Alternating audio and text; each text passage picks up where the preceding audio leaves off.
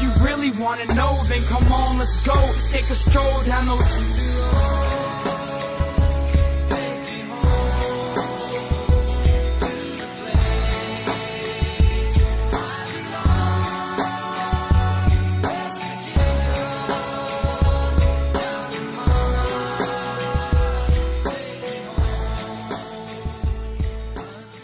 What's going on, Mountaineer Nation? Welcome into another edition of the Country Roads webcast.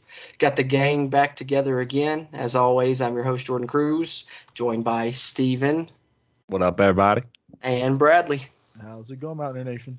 So, um, I guess that uh, we should lead this off with the elephant in the room. I mean, if you haven't been living under a rock, you know, the past week, you pretty much know what's going on.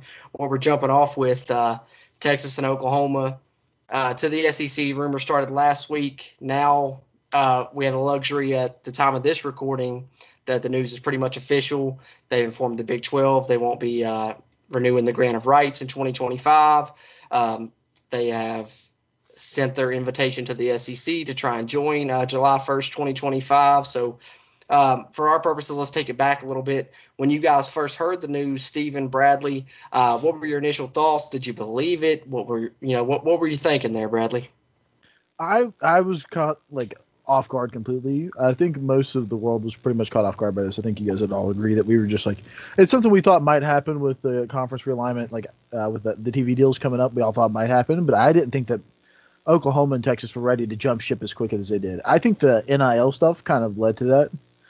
Uh, some of this like just like big money in football right now is, uh, you know, an advantage for a lot of these young guys. So um, I didn't expect it to take off that fast, but um, so I think it took me a couple of days for it to like really soak in like how like this is happening. You know, this is shit's about to break open, and uh, I guess we'll, we'll see what's we're, we're seeing what's Gonna- happening. Gonna you hit know? the fan. Yeah. Yeah, that was my absolutely. first I'm- initial reaction. Yeah, Uh, I was I'm I'm 50-50. I was like you said, I was initially shocked that OU and Texas decided to jump this year because the contract doesn't run up until 2023 or 24.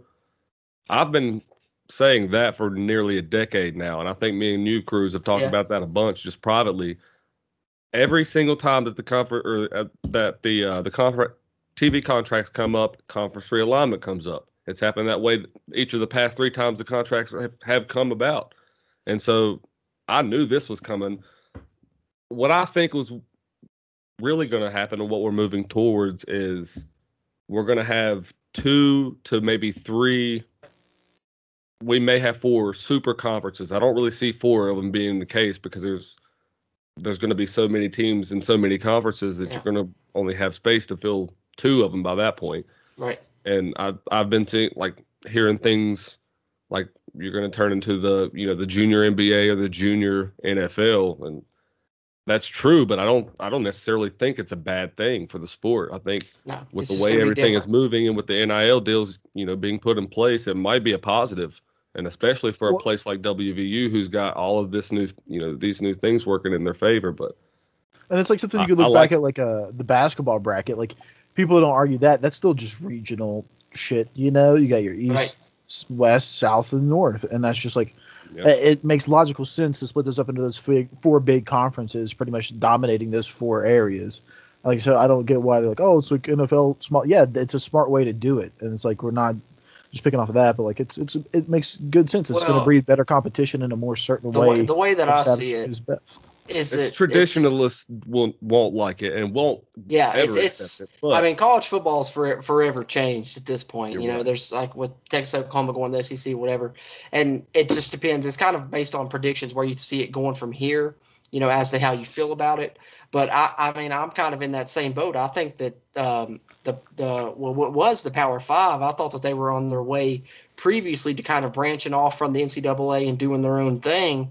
You know, NCAA will maintain whatever schools remain. But I think now it's even further going to that point, like you said, with the NIL and things like that. You know, college football is in a fragile state right now.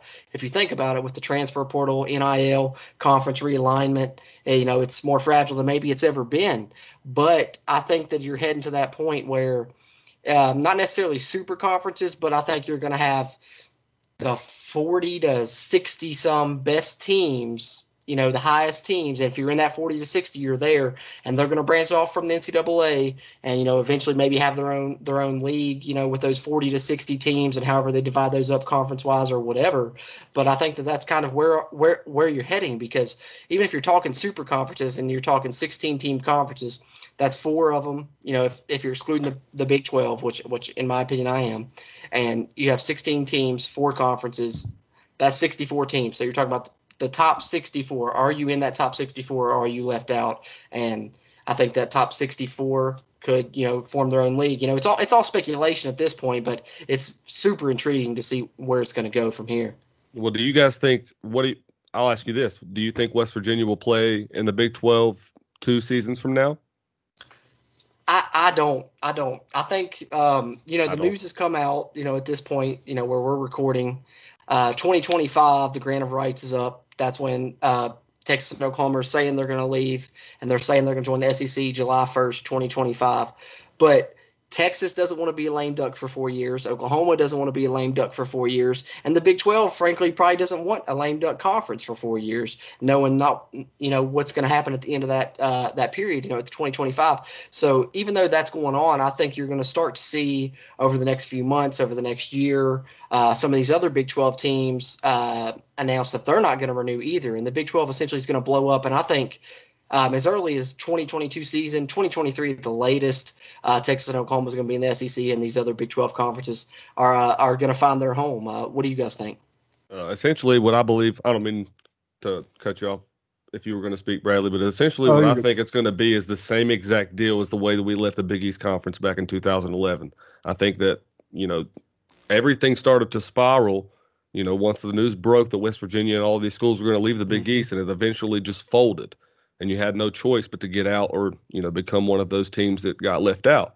And you know, fortunately for a lot of the teams in the Big East, they did get out, and most of them went to the ACC. But I don't know. I really think that West Virginia is going to end up playing in I what I believe. I think they'll be in the ACC by 2022. It's uh, it's yeah, exactly. It's that's what you need to look forward to. Is um, West Virginia. You know, 2010 they got scooped up, you know, went to the Big 12, and I think they're in much better shape now. So I think the fans that are worrying that West Virginia is going to be one of the teams left on the outside looking in, or the West Virginia is going to have to go independent or something like that, I think just just pump the brakes, calm down. West Virginia is going to find a home. Yeah, whatever it is, West Not Virginia is up in that that upper echelon of college football right now. Don't you think, Bradley, that West Virginia is going to be squared away somewhere, wherever that may be? I honestly think that we might be the most benefited team out of all this shenanigans that's going on. I really truly do. I think West Virginia as a program could I think Neal Brown and Shane Lyons are jumping for joy at this whole entire breakdown of the Big 12. Cuz sitting back and looking at it now, even though I loved being in the Big 12 and it took me a second to like adjust to thinking about playing in the ACC, when you sit down and look at it, we are just primed for some absolute it's like some some great times if we can really manage it well. And so I think that we're in a good position in the fact that I think the Big 12 is going to completely break up. I don't think that there will be a Big 12 conference mm-hmm. uh, even come the next like year or two after like this year. I think this is I think this will probably be the last Big 12 championship the, play. The, the farewell tour this year. The farewell tour, yeah, it's a yeah. farewell farewell fight, which is super exciting for us as Mountaineer fans. We think we're gonna have a good season. What a great time to have a good season then on our way out. That's the way we ended the last one, wasn't it? Yeah, that's right. Big and so Orange Bowl. uh, oh yeah, and so I think that Neal Brown and, and Shane Lyons uh, listened to the Golden Blue dude the other day talking about how they've actually been talking to the ACC for a couple months, and I'm like, I, I, I don't. I don't know why I ever sell those two guys short. I don't know why I ever sell Shane Lyons and Gordon Gee short. Yeah. I mean, they probably have seen this coming for a couple years, just like you guys have been talking about for a couple years. And like, hey, when that time comes, Texas and Oklahoma are going to jump ship. We can go to the ACC, bump up some rivalries. We're already going to like, we're going to sell out every single freaking visitors game that we play in in the ACC. And I think that we'll have a chance to be truly dominant in there. And I think that we're bringing in a true, uh, what some people would consider a blue blood program. I mean, we're the 14th most winningest program in football history. I mean, we're not coming in some some Joe that nobody knows, you know and we're going to come in and give the ACC some some of that old history that they really are lacking right now. Like they have no heart in any of their games. It's just Right. Clemson slapping everybody else around and everybody else just trying to scramble around trying to figure out how to play football. And that's just sucks. Virginia Tech's on a slide, Pitt's at the lowest freaking average you've ever seen at a football game in history. It's sad. And so I think that us coming in there is going to be super exciting for us. A lot of the kids we're recruiting right now from Philadelphia, Pennsylvania, or like Ohio, we got some kids from Michigan. They're going to be super excited to play some of these closer games now. Even though they signed on to be at the Big 12, they're still going to do just fine right here when our offense, which I think will work way better for Neal Brown in the ACC than it would have ever worked in the Big 12 for him. And so I think that we're in a perfect position to really just like take off if we can get if we can get to the ACC. I think the sky's our limit, honestly, because nobody scares me. Like I'm not even scared of Clemson, where like I would be uh, every year Oklahoma. Beat 'em Obviously, seems like before. an impassable. Well, I think everybody's passing us off in the ACC simply because we. How many times have we tried to join the conference now? Is it Yeah, I two? mean, this Is it two, three? It's just, what this will this be the third third time I, I believe. Yeah, well, back in 2011, the reason um, I, I'm going to say the reason that I believe we didn't get back in the into the ACC was because of Frank Beamer. He didn't want to big play part. in Morgantown. Played a big part. Virginia of Tech was against it. Part of that, uh, of Virginia Tech and part of the ACC. Okay, West Virginia since then has further solidified themselves as a Power Five member. They've gained better recruits every single year they've been in the Big 12, in my opinion. Well, not every single year because Dana didn't care about them, but lately. their facilities are top five in the country right now. Their technology that they're bringing in is innovative, you could say at the least. West Virginia, bar none, is one of the I think one of the top ten con- or t- top ten programs in the country on the come up. All And- around. I think it would be a, a shame if the ACC passed up on West Virginia joining the conference. And right now, I think you're. I don't know if you guys have seen the news about Oklahoma State and, and West Virginia Mhm. um, possibly heard that. being joint members to try to join the ACC. Uh, well, what does what does that do for Oklahoma State? It puts them in the West Virginia situation of what we've been in in the last nine years. Suck it up, Tra- yeah. travel wise and everything. Okay, yeah. exactly. I guess they're going Right. to know They what don't it's even like have to for- travel as far. Still, Well, Uh, yeah. And that's that's the thing. Those Oklahoma and Texas schools that are not Oklahoma and Texas, you know, they're they're left. You know, you kind of got to feel bad for them. They're just kind of left hanging. But you know, it is what it is. They're going to find a home one way or the other. But um, I think we're kind of all on the same page of where we think West Virginia will get up. But I want to touch on that in a minute. Um, I know we mentioned Shane Lyons briefly, but I kind of want to talk a little bit about his statement. Um, we're recording this on Tuesday, Monday night. Shane Lyons released a statement um, about um, all of this that's going on with uh, Texas and Oklahoma leaving the SEC confirmed, and you know more or less to me seemed like a resume, you know, for West Virginia promoting our our Rhodes scholars, our academics, you know, all, all of that good stuff. You know, almost like a pitch to the ACC or whoever else wants to hear it. Hey, this is what we're doing, and you know things like that. But I think you know you listen to some of that wording in there. It's kind of interesting to me. The part that stuck out was uh, towards the end. He said, you know, working with the Big 12 and across the country. Which you know maybe is that a shout out, you know, to the Pac-12 or whatever. You know, you've heard that the Pac-12 and Big 12 had discussed a merger previously. Which the only thing thing the thing for me is uh, the Pac-12. You know, they want tier one research facilities, and the Big Ten wants AAU schools. West Virginia doesn't fall into either one of those categories. So who knows? You know, they they could of course adjust that with you know this conference realignment. Who knows what the requirements are going to be and who's going to go where? But that's kind of what I want to address with you guys. Uh, Texas and Oklahoma leave. You got eight schools left.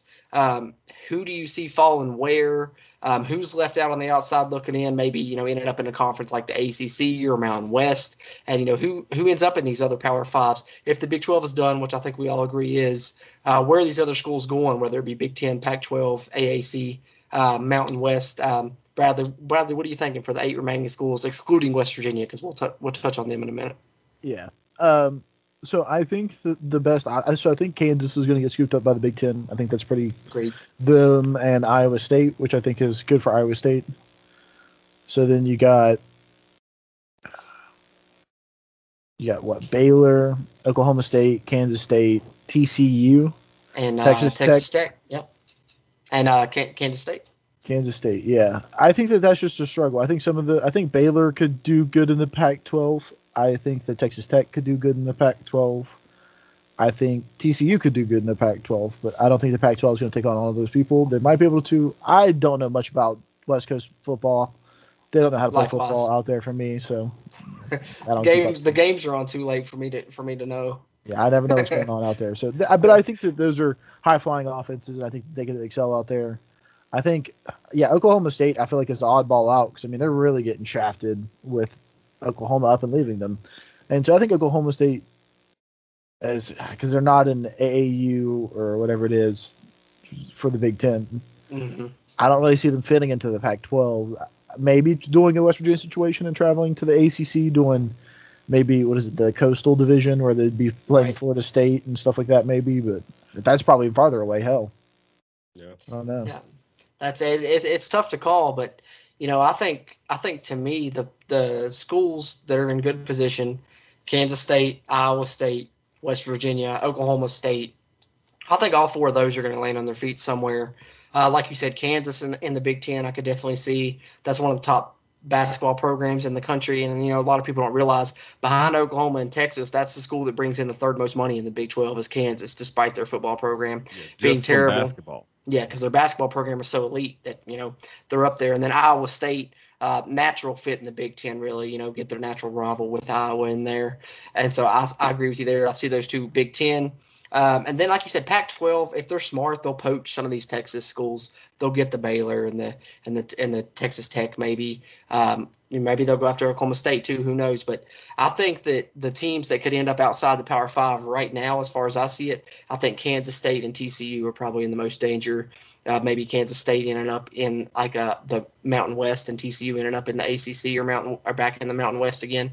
But uh, I don't know. You know, it, it could fall either way, and then you also got to take into account some of these other conferences. Now that the SEC has laid the gauntlet down and poached other conferences, what's to stop the ACC, uh, AAC, Pac-12 from poaching some of these schools, not only from the Big 12, but what if the SEC wants to go out and get Clemson, you know, Florida State? Then it's a whole new ball game.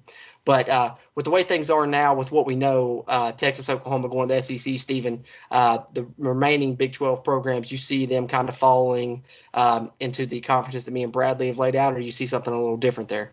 Yeah, I see it a lot of like like you guys do. I see Kansas and Iowa State both going to the Big Ten, and then I see I, I actually see TCU um, maybe trying to find a place with Texas Tech. I don't see either of them going to the SEC because Texas A&M has already said you know they're they're very vocal about Texas leaving and coming to the SEC. I don't ever seeing them allow you know standing up and allowing other Texas schools to come out there. And I'm not saying that Texas A&M runs the SEC or anything, but you know how that goes. If one of They're them starts to do that, Texas is also going to stand up and be like, "Hey, you know what? We've got enough Texas schools in the SEC now." I think Texas Tech and TCU are both going to be probably in the Pac-12, but I'm like you. I think Kansas State. Uh, I think Kansas State's going to probably, unfortunately, fall out and, and be left out of of any of the power conferences. I don't know what One it's, if it's Power Five or the Power Two or yeah, what that's, it's going that's to what I said. You know, you know, you never know. But I, I feel I think Right. Kansas State's in the, in the most in the worst position of the remaining eight. One But interesting am- thing I'm- that I think that might happen, like if with the whole entire college football playoffs maybe expanding, is the Big Twelve try to sticks it out. And what I think they do is they scoop up Houston and they might scoop up like BYU hmm and really just try to like fortify, you know, kind of what Cincinnati, the AAC USF, has. or UCF. Yeah, you know, try to just like solidify something in that range where it's just like, hey, maybe we have two or three people that are in the top 25 every year. If we're lucky, three people, one to two people every year consistently. And then we have somebody playing at least for a college football playoff spot and, you know, the top 12, top 16 teams, whatever it may be. You know, they go for that approach. And then Oklahoma State and them have like that kind of argument to try to bring kids in there where they wouldn't have that, you know, they'll be the top of that pro, uh, top of that conference, you know, but it- no, no. that's the I only way I wish- could see that happening is if they try to consider the expanding playoffs. Like, Which- hey, maybe we'll try a chance to play outside. Yeah, I, I'm glad you mentioned that because the 12 team playoff, I think, plays a big part in this. Uh, the 12 team playoff uh, format that's been approved by one committee has to be approved by another or something like that, I believe. But it, Yep. you know, maybe coming in, I think Notre Dame uh, in that plays a big part because with the format they have submitted with this 12 team play, playoff format, the top six conference champions get the top six slots, and then you know the top four of those get a first round bye. So with this format, Notre Dame could never be higher than a seven seed in the playoff right now because they're never going to be a conference champion, so they're never going to get the first round bye, and they're never going to be in the top six. So I think Notre Dame, you know, maybe now is more apt to join a conference than ever before. And uh, you know, a lot of people have talked about them in West Virginia, the ACC. Um, Cincinnati and West Virginia, the ACC, and then of course, as Steven said earlier, even Oklahoma State and West Virginia to the SEC. I mean, to the ACC rather.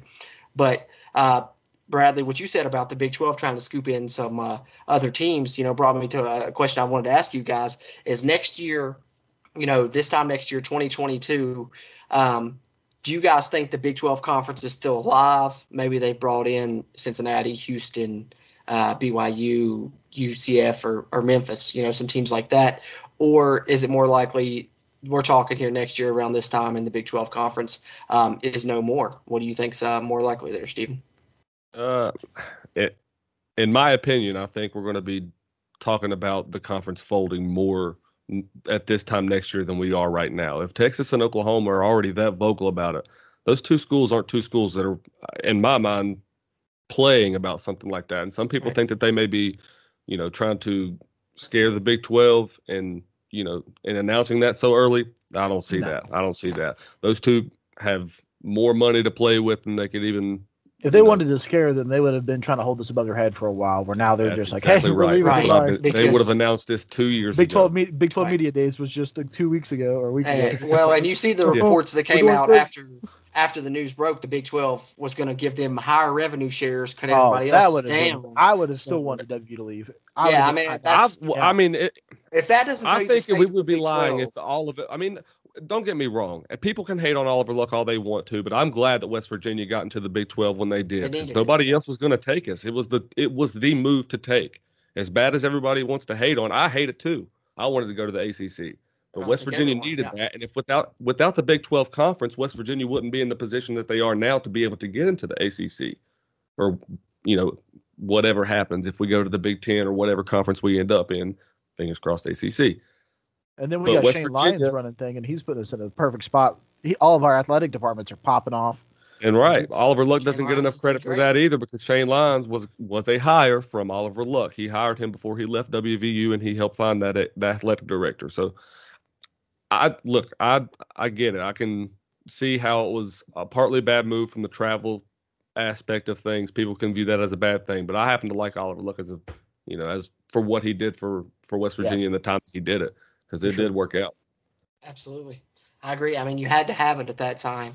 You know, um, if not, you're le- left on the outside looking in, not in a Power Five conference anymore. And we all seen what happened. You know, the University of Connecticut following that. You know, their program is in shambles right now. You know, independent, and who knows if they're going to be able to stay Division One after all this or anything. You know, football wise. So, um, I agree with you, Oliver Luck. You know, it may not be a move people necessarily loved. It may not be a conference people love being in, but it was the right move at the time and kept West Virginia relevant, kept West Virginia in the Power Five. And West Virginia now needs, you know, something similar from Shane Lyons, which I think they'll get to keep them to keep them relevant. But uh, Bradley, I uh, propose the same question to you this time next year. Has the Big 12 added, you know, three, four, five teams, and we're still in the West Virginia still in the Big 12 conference, or is the Big 12 conference in 2022 going to be a thing of the past? West Virginia will absolutely not be in the Big 12 conference, even if it sticks around. Like it, we're gone. I don't. I don't think that we are even having to beg the ACC to let us in. I think that they are going to welcome us, and I think they're going to use us as a big bribing chip to get Notre Dame in there as well. Be like, hey, like round it off, 16 teams. Like it'll be eight and eight, you know. And so, yeah, no, I think we're going to ACC, and I think it's the best move for us. And I, I think that this is literally the best thing that could have happened to our program, and Neal Brown and Shane Lyons are throwing a party about it. I think I think so too. West Virginia is going to end up. I mean, if they end up in the ACC, which uh, Bradley, I take that that's what you think is going to happen. West Virginia is going to yeah, eventually end up in the ACC. I'm right there with you. I think you know, uh, blue and gold colored glasses off. That's where I want them to end up. But I think that's also the most likely uh, scenario. And at this point, like the way I see it, is it's pretty much ACC or bust for West Virginia unless the Big 12 decides to make some moves. Sense. Yeah, absolutely. It's it's just right there, uh, right there for the taking. Well, I don't think know, the Big Ten everything. is completely cold to us. I think that we don't necessarily meet their academic standards, but I don't think the Big Ten is cold to us. They would just have to make an exception on that. I don't. Front, I don't really think yeah. it falls down to academic standards. I just think it. It for me, it comes down to. I mean, I am a traditionalist. I do. I will admit that. But for me, it comes down to who are you going to gain the most revenue from by joining the conference? Are you going to have? Are you going to have money traveling to go play Penn State? Uh, probably, but not that much. Are you going to have people traveling to go see them play Indiana or go see them play Wisconsin? Probably not that much. Are you going to have, if you go to the ACC, are you going to have people traveling to Pitt? You're damn right. Oh, You're yeah, going to have people absolutely. traveling to Virginia Tech? Yes, sir. You're going to have people traveling to Miami every year. ACC and Miami, Clemson. Every single best. team that you match up West Virginia with in the ACC, you will have teams also traveling to Morgantown, but also WVU fans traveling down there as well. Right. And what's that brings me to my next point. I think we're all agreeing right now. Our prediction, um, ACC, right? You guys, you guys, right there with me. ACC is where you think West Virginia's going to end up. Um, I think so too. So you know, all three say, you know, we're, we're predicting West Virginia to end up in the ACC. We feel like that's what's what's going to happen. You know, sooner or later, whenever that may Oh, you be. said ACC? I thought you said double AC. no, A A uh, ACC. Oh, I thought we was going to the American Athletic. What? Oh man, I hope not. Disappointing. That's what I say. Just drop back to where we pretty much were in the Big East. But you know, well, you know, I think ACC just right along with you guys. But Southern Conference. Right. And what I think though, what that what that made me think of, what you were saying there, Stephen, not only as far as the travel, West Virginia will be able to sell out games, um, what, whatsoever, but West Virginia as a football team in that conference is is what? If they join that conference right now, what are they? The, the third best team in the conference? You have Clemson. You could say you could argue Florida State with you know the prestige, and I would put West Virginia up there at least in the top five. saying. Uh, I mean, right now, I think North Carolina's on to come up. Maybe you have them behind Clemson, but I don't think Virginia Tech's better than North, than West Virginia right now. I don't. Not I don't think. I don't think Florida State's better than West Virginia right now. I think you know if West Virginia joins that conference, if they're in the division opposite of Clemson. West Virginia, I could see West Virginia playing Clemson in the conference championship game this year if West Virginia was in the ACC. I mean, um, what do you think, Bradley? West Virginia, as far as talent wise on the football side, I mean, they're Yeah, right Brad, up what there do you think, man? I mean, think we can play the think- ACC think- championship think this the year, man? Mountaineers- yeah. the Mountaineers are going. We're predicting it right here. I mean, I'm just saying, like talent wise, West Virginia is is up there with what the Uh, ACC yeah. has. I think that we can No, I agree. anybody this year. I think that we really got a chance to compete with everybody this year. So I mean, that's that's Do a I sell- think that we could have been competing with Clemson in the ACC championship? Probably, Yeah. but It's, I think that we could don't- be. I. I think that we could be in the next two or three years. right in the next two to three years. I I agree with you, but I, like because that opposite division, other than Clemson, it's just a revolving door in that title game. I mean, what Pitt was in it what two three years ago? I mean, you know, it's it's it's Pitt- definitely that's the division West Virginia wants to be in. Yeah.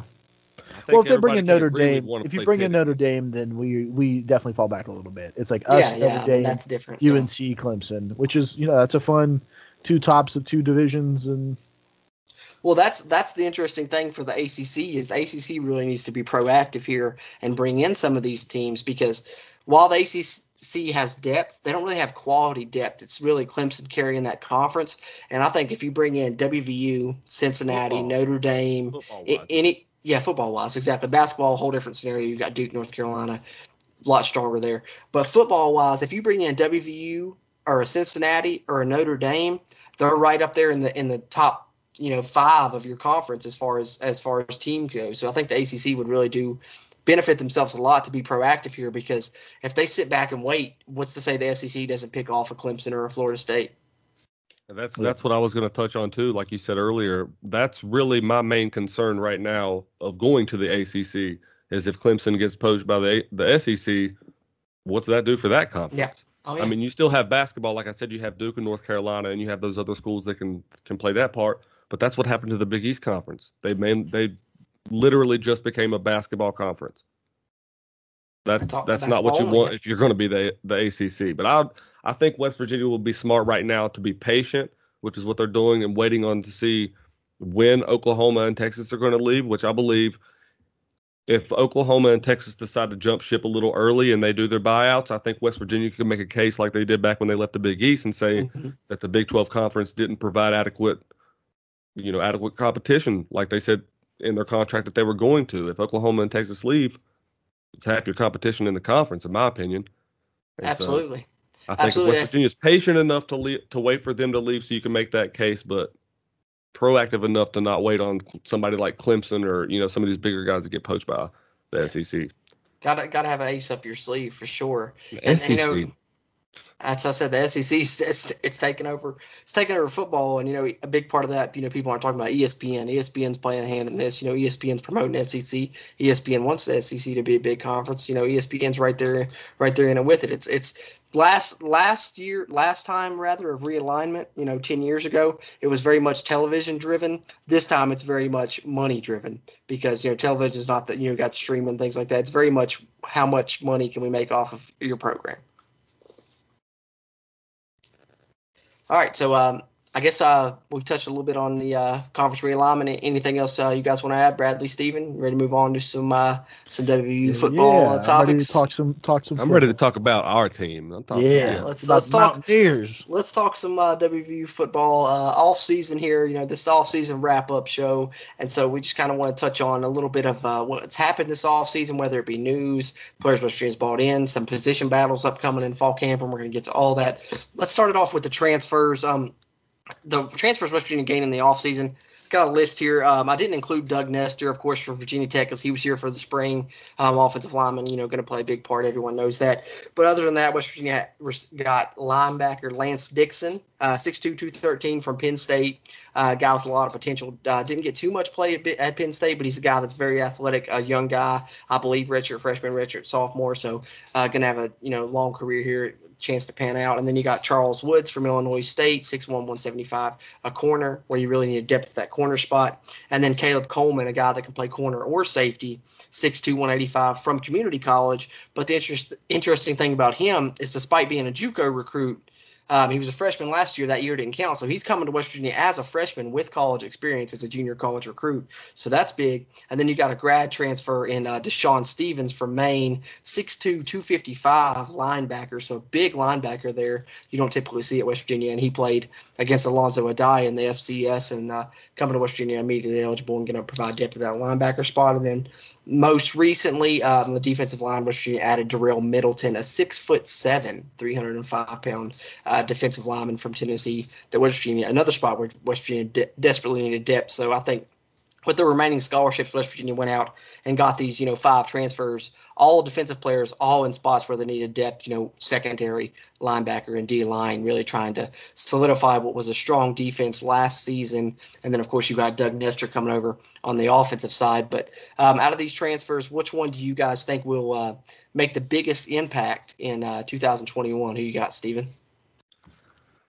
Uh, I'm gonna go with uh, Daryl Middleton. I think he's gonna be just where we have to have so much depth on the line. I know that you know obviously Dante's gonna do his thing in there. Um, Akeem Mesidor, I think moving from the in position into the uh, nose guard position, that's gonna be pretty huge because Akeem didn't do bad last year at the in position. No. I think he uh, surprised a lot of people, including myself, about how well he did. Um, you know, and then you hear Dante talking about you know how well he's kind of done throughout camp at adjusting to that nose guard position. But I think you're going to still have to have some depth there. I think Daryl Middleton, he's got some good size and, like you said, really athletic. I think he's going to come in and make a difference. Uh, but I'm also excited to see Charles Woods too. I think so too. He might be a little bit like Charles Woodson. You know, Hey, if, if we're So- lucky. Sounds a lot alike, right? if we're lucky. But no, I, I'm right there with you. I think I think Middleton, like as far as this year, probably provides the most help on that D line, especially when he lost Pooler late in the spring. So I'll echo echo your answer, and I'll go I'll go Middleton as well. But uh, Deshaun Stevenson's my wild card, just because you know 255, that's a big linebacker, and I'm guessing he's going to be there in the middle, backing up uh, Josh Chandler-Semedo. So that'll give him some uh, some ability to rest there. So I'm right there with you, um, Bradley. What about you? What are you thinking as far as these transfers? Yeah, I was going to go Daryl Middleton as well. I think that's just like a big body that's going to like lay on some people and really take up some energy. And I think that's going to be crucial for keeping our guys fresh. Is just having a big body we can throw in there that's just going to really. Uh, it's going to take a lot of that takes a lot to move that big body, you know. And so I think that that guy's just going to wear some people out, and then we'll ultimately. But uh, we'll just shout out Charles Woods too. I think he's going to have to step into some shoes and help a lot. Uh, the spot a spot that we probably most need people in. So Yeah, he'll be a good absolutely. Uh, speaking of Charles Woods, He's going to be involved in a uh, position battle coming up this fall, you know, for that second corner position. And there's quite a few position battles that are uh, going to be coming up in fall camp. So I figured why not look at a few of these position battles and give our, you know, kind of early prediction on who we think is going to come out um, in these position battles. We'll start on the offense with the uh, wide receivers. At X wide receiver, you got an interesting one. Uh, Bryce Ford Wheaton, a guy that has a ton of potential, had his struggles last year, as most of the receivers did, versus uh, Kaden Prather, uh, high rated recruit. You know, had a big couple catches there in the spring game, looks the part. Um, big guy, both those guys, big guys, and uh, got potential. But uh, what do you guys think here at X wide receiver? You got Bryce Ford Wheaton or Kaden Prather starting uh, game one. What do you think, Steven? Oh, you gotta go BF Dub. I got Bryce Ford Wheaton, man. He balled out last year. You can't go wrong with him. But I'm excited to see Kaden Prather, man. Absolutely. When you got a I've true heard a lot of good things battling, about him. that's big. If he beats BF Dub out, then you know that says a lot. But I, I've seen a lot of good things out of Bryce last year, and he really showed up, especially when a lot of our receivers, you know, weren't able to make plays. He he did show up in a lot of games. So yeah, I'm gonna have to go true. him. That's true. I think that um, I'm going to agree with you, even though I'm a big fan of Kaden Prather. I think just as a true freshman, uh, it's going to be hard for him to start, you know, day one. But if he does, then look out because that's that's something that you don't see a lot. Um, Bradley, what about you? Um, so yeah, I think Bryce Ford Wheaton's going to get the start. I, you did see some moments last year where he did struggle a little bit, but you can't hold that against the kid. I think that he's poised to have a great year, but I do think that Kaden Prather's a very hungry kid, and I think if BFW lets up for one second, I don't think Neal Brown's going to be afraid to like let him. I think we'll still see him make some big plays, and Oh, I he's think gonna he's going to be exciting to watch, and I think he's going to make him. I think when he's on the field, you're going to know it. But I think that just like he, he needs a, probably another year just of consistency under the system just to get elite. Just so- that experience under his belt. I agree. All right, so uh, we all kind of agree on that one. Let's flip it over to the other side of the field at the other wide receiver position, the Z wide receiver. And this one's interesting to me, maybe one of the more um, intriguing battles, and that's between Sean Ryan and Isaiah Esdale. You know, Sean Ryan transferred from Temple a couple years ago, uh, looked good in spots, got hurt. It's kind of similar thing last season, recovering from injury. injury. Then when he finally came on late in the season, really looked the part. And Esdale, I think, is a guy that's been, you know, kind of consistently underrated since he got here. You know, he caught the game winner against TCU in Neal Brown's first year. Last season, I remember against Texas, nobody could do anything. He came in and was going up, grabbing balls over guys. And, you know, he's arguably has the best hands on the team. I don't think I've ever seen Esdale drop a pass, and you can't say some of that about these other wide receivers. But Sean Ryan versus Isaiah Esdale, who's going to start there at the Z? I'll uh, lead off with you this time, Bradley. I don't think that there's going to be a true starter at this position all year long. I could see both of these guys getting alternated off as Neal Brown sees fit. If he's going to need like a maybe they had a rough week of practice, they need a little bit more consistency. Maybe coming out with Sean Ryan, and then you know some of these big games where you're really wanting that pop, you know, let Esdale go in there and see if he can make something exciting happen. So I really don't think that there's really going to be a wrong answer with who goes out there and starts, but I don't think it. I think that's the one position that we'll see that might swap from week to week, maybe even if it's uh, not swapping immediately, but we see Esdale go in quite frequently on second, third down. That, that's a great point, and I and I kind of agree with that. But you know, gun to my head right now, I, I guess I would go Sean Ryan. I think he's got the size advantage, and uh, I think that's big. I think Neal Brown likes big receivers on the outside. So, gun to my head right now, I'd say Sean Ryan. If you know who's trotting out there on the field, game one. But I'm right there with you. They're kind of interchangeable there, and you could see either one. Uh, what about you, Stephen? Uh, I'm I'm actually going to go Isaiah Esdale. I, I think that both of them are going to see a lot of playing time this year, as well as pretty much everybody on this list and in these battles that we're going to talk about. Um, but I think I think I, Isaiah Esdale showed me a lot uh, last year, and in the few games that he did, you know, have catches. There was a, a bunch of games that he really didn't have a lot of you know action, but in the in the few games that I did see, and like you said a, cou- a couple seasons ago when he caught the game winner against TCU, that showed me a lot. But I haven't really seen a lot out of Sean Ryan, you know, to bolster all of the hype that he had coming out of Temple. Uh, so right true. now, I would say I would say that uh, Isaiah Esdale would get the nod from me. I like it. I like it. I mean, that's one of the more intriguing ones. As I said, that could go either way. You know, could Yeah. be interchangeable. So um, I like that though. And then let's let's talk about our offensive line, which I think is very interesting. Specifically, um, it's really just that right side of the offensive line. We'll talk right guard first, but right guard and right tackle. You know, a lot of those same players I think are going to factor in at both those spots. But as far as right guard on the offensive line, uh, Jordan White really came on in the spring and you know got to start there at that right guard position as a redshirt freshman. A lot of as which was a position that a lot of people had Doug Nester, uh, the transfer from Virginia Tech, penciled in as the starter there. Instead, Jordan White starts there. Doug Nester slides out to right tackle. He can play either position. But uh, what do you guys think there, right guard? Does Jordan White have a lock on that spot? He's going to keep it, or is Doug Nester going to end up there? Um, what do you think, Stephen? Um, I think they're probably going to do it how they've handled it uh, uh, in the past two seasons. They'll probably try to start. Uh, Jordan White started there in the spring, then, uh, or uh, yeah, in the spring, then he'll probably try to start him coming up this season. See how that goes for maybe the first two games, and if it, you know, if it needs a shift, then they'll try to shift it accordingly. Because well, that's one thing. As bad as the offensive line, they weren't really bad last year. They just didn't give the quarterback a lot of time in the pocket to throw the ball deep Right. and that's really their biggest fault. And I feel like they had to work on. I think Neal Brown knows that. He's talked about how they need to work on their long ball and their passing game. Um, they they make adjustments. That that's one of the best things that I've seen out of this coaching staff. So I feel like that's what that's probably what you'll see out of that. If Doug Nester is the guy they're saying he is, that's the thing. We haven't really seen a lot out of either of these guys unless you've watched, you know, any of the few amount of tape that they had coming into WVU. Right.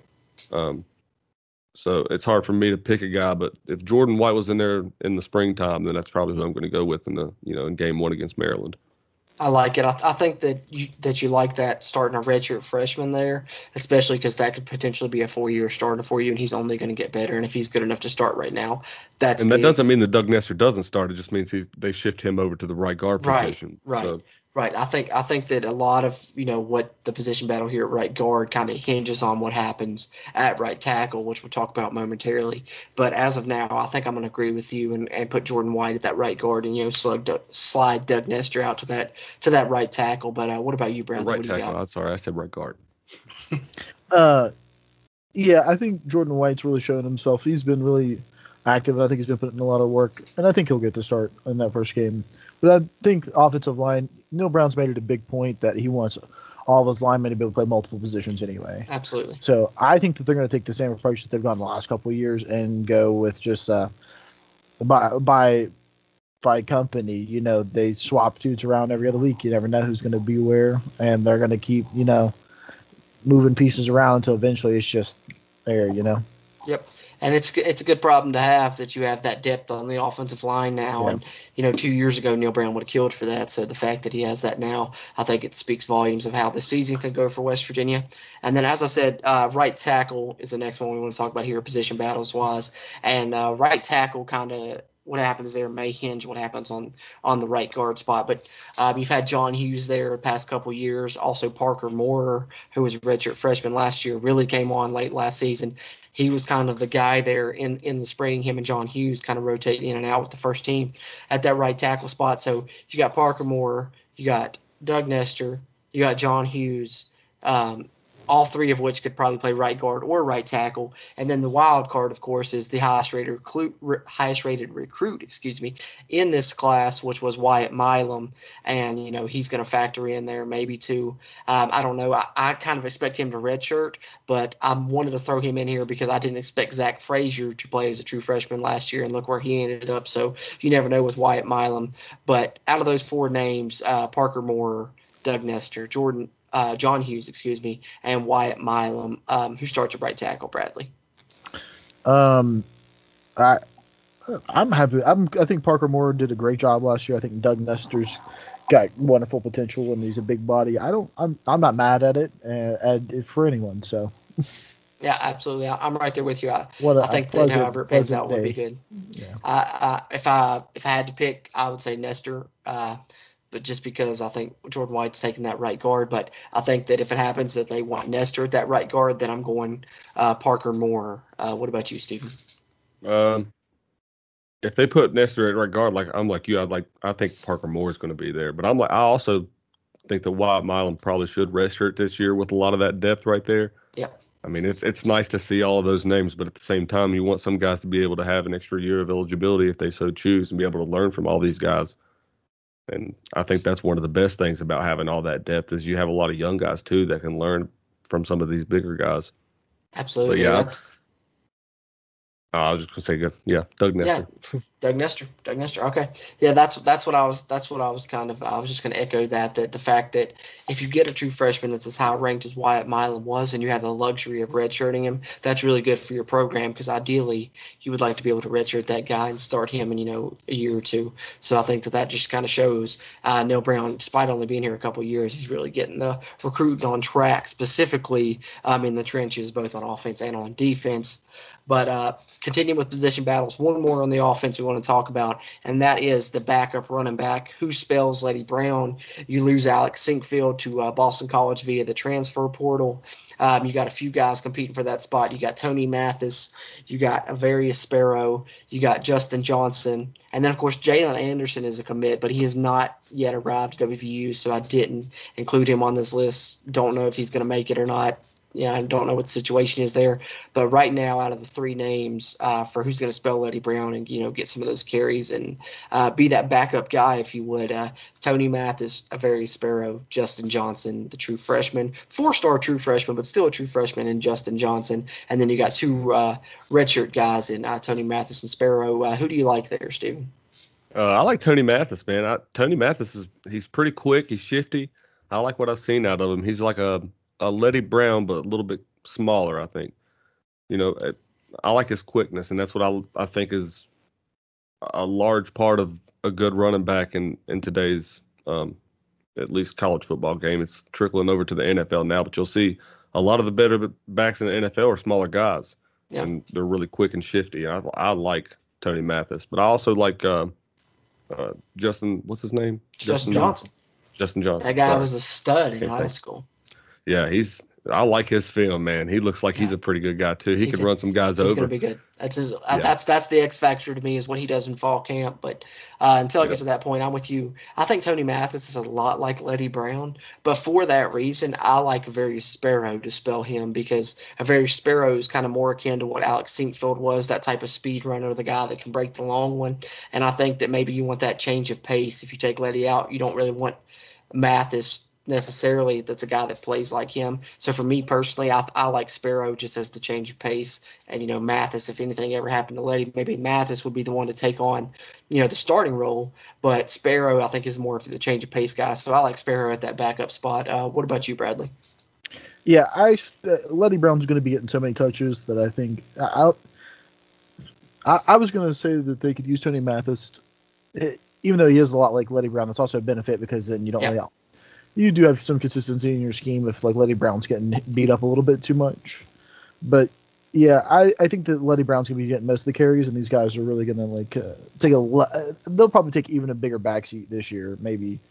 So I, I don't know. I'm cool. I, I'm cool seeing any of them. I I hate that I keep saying that answer. That I'm just like, oh, I want to see everybody play, but it's like, I want to see everybody play. You know, Just excited to see some No, no, football, I get man. it. We we got got, some some, damn exactly. good players sitting two, three deep. I want to see who can play. You know. Yeah, let them all get out there and Hey. get their chance. Let the chips fall where they may. I want to go ahead and talk about this though. My bold prediction for this uh, for this whole season is Leddie Brown's gonna be a top five running back in the country this year. Ooh, I like that. I like that. He's certainly he's certainly being prepped for that. If you look, you know, through the spring, Neal Brown not letting him get tackled in the spring game and stuff. I think they're preparing him preparing him for a heavy workload. So I could see it. But the, the the only bad thing about that is the only there's two other better running backs in the Big 12 conference in my opinion, and that's Breece Hall and Bijan Robinson. Yep. Yeah, that's the Big Twelve is loaded at running back this season. It really is because you got Deuce Vaughn at Kansas State also. So you know Imagine if Pooka Williams was still in the Big. that's what I'm saying. You got you got four four to five running backs in the Big Twelve that are in the top ten to top twenty in the country. So Yeah. it's it's tough, but let I, I got faith in Leddie. I think he's gonna have a big year. Me too. All right. Let's uh that's the offensive ones we kind of want so let's flip over to the defense, talk about some position battles. Let's lead it off with the bandit spot. And that's interesting because Vandarius Cowan, when's health when he's been healthy, has shown out at that spot. But then when he hasn't been, Jared Bartlett has really filled in admirably. Jared Bartlett's a guy with a lot of speed, has really shown ability to rush the passer. Um, and those two guys, excuse me, those two guys are really competing for that bandit spot. Going to be competing for that bandit spot in fall camp. Uh, Vandarius Cowan, Jared Bartlett, who's going to be the guy there, Bradley. Um, I think it's gonna be Vandarian Cowan and Vandarius Cowan, just because like I think he's, I think he's a better athlete, and I think he's all around our better player in that position. But Jared Bartlett's not a bad backup. He's got plenty of experience. He knows what he's doing. He's not going to go out there and be a glaring weak spot. So I, but I mean, I just think Vandarius is just more explosive, and I think he's a scarier dude on the end and uh, or coming off the end. So I, I, I think that's who will get the start as long as he stays healthy. I mean, that's a big thing with Vandarius.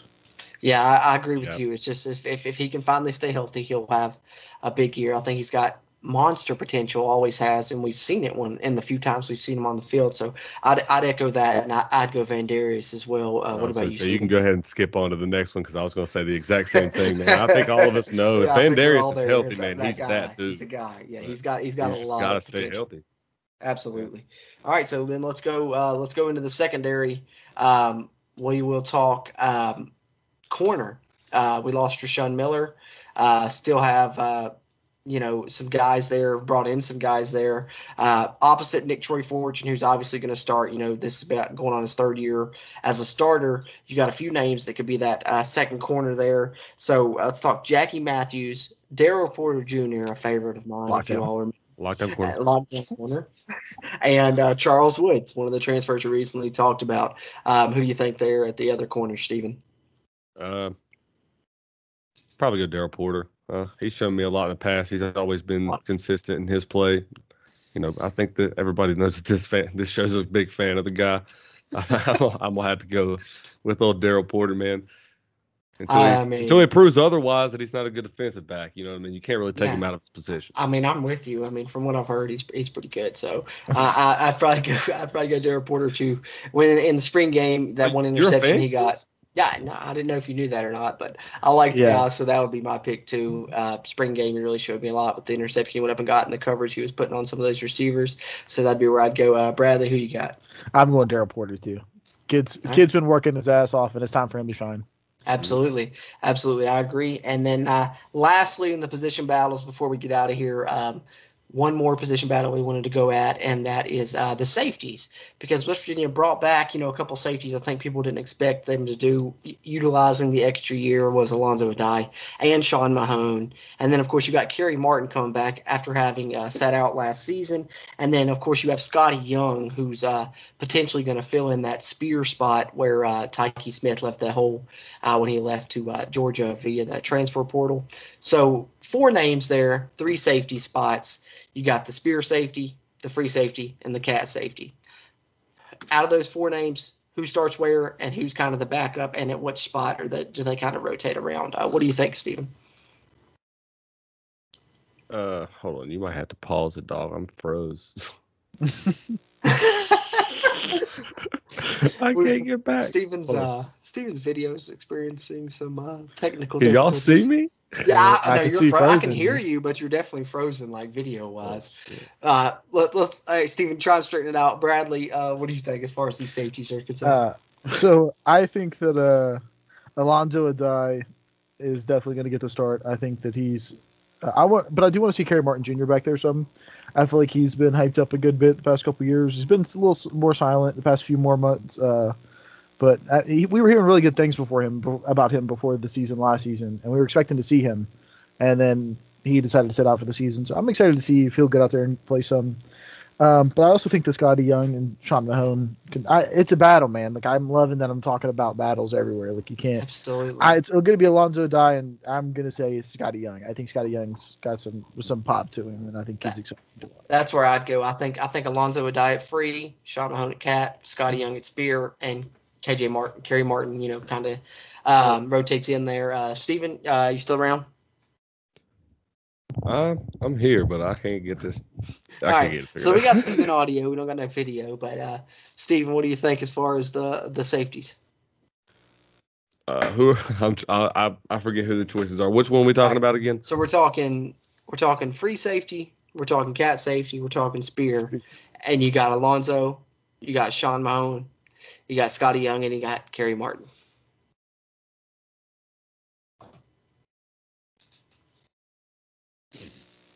Well, well, well, Stephen Stephen agrees with us both. Obviously, I mean that's that's that's that's the way it boils down to. But uh, te- technical difficulties on the end of Stephen here, but uh, getting ready to close this thing out anyway. So you know, at least at least it happened towards the end here. But Yeah. um, off season wrap up show.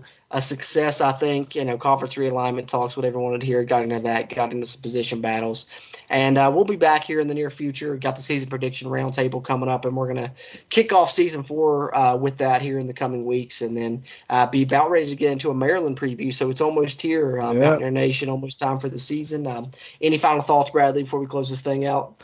Uh, I think the face that Steven is frozen on is super adorable. Uh, I mean, I, I, would have to, I'd have to agree Look at there. just sitting just- there, so He looks so stoic. he does.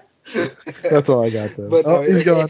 oh, no, we lost Steven, but anyway, right there at the end. So uh, at least we made it all the way through. Uh, really glad we all got three got to get together again. We're gonna all three get together again very soon. Season Yep. prediction roundtable coming up, all that good stuff. Season coming up. So uh, for uh, the now missing Steven and for Bradley, as always, I'm your host Jordan Cruz. Until next time, let's go, Mountaineers.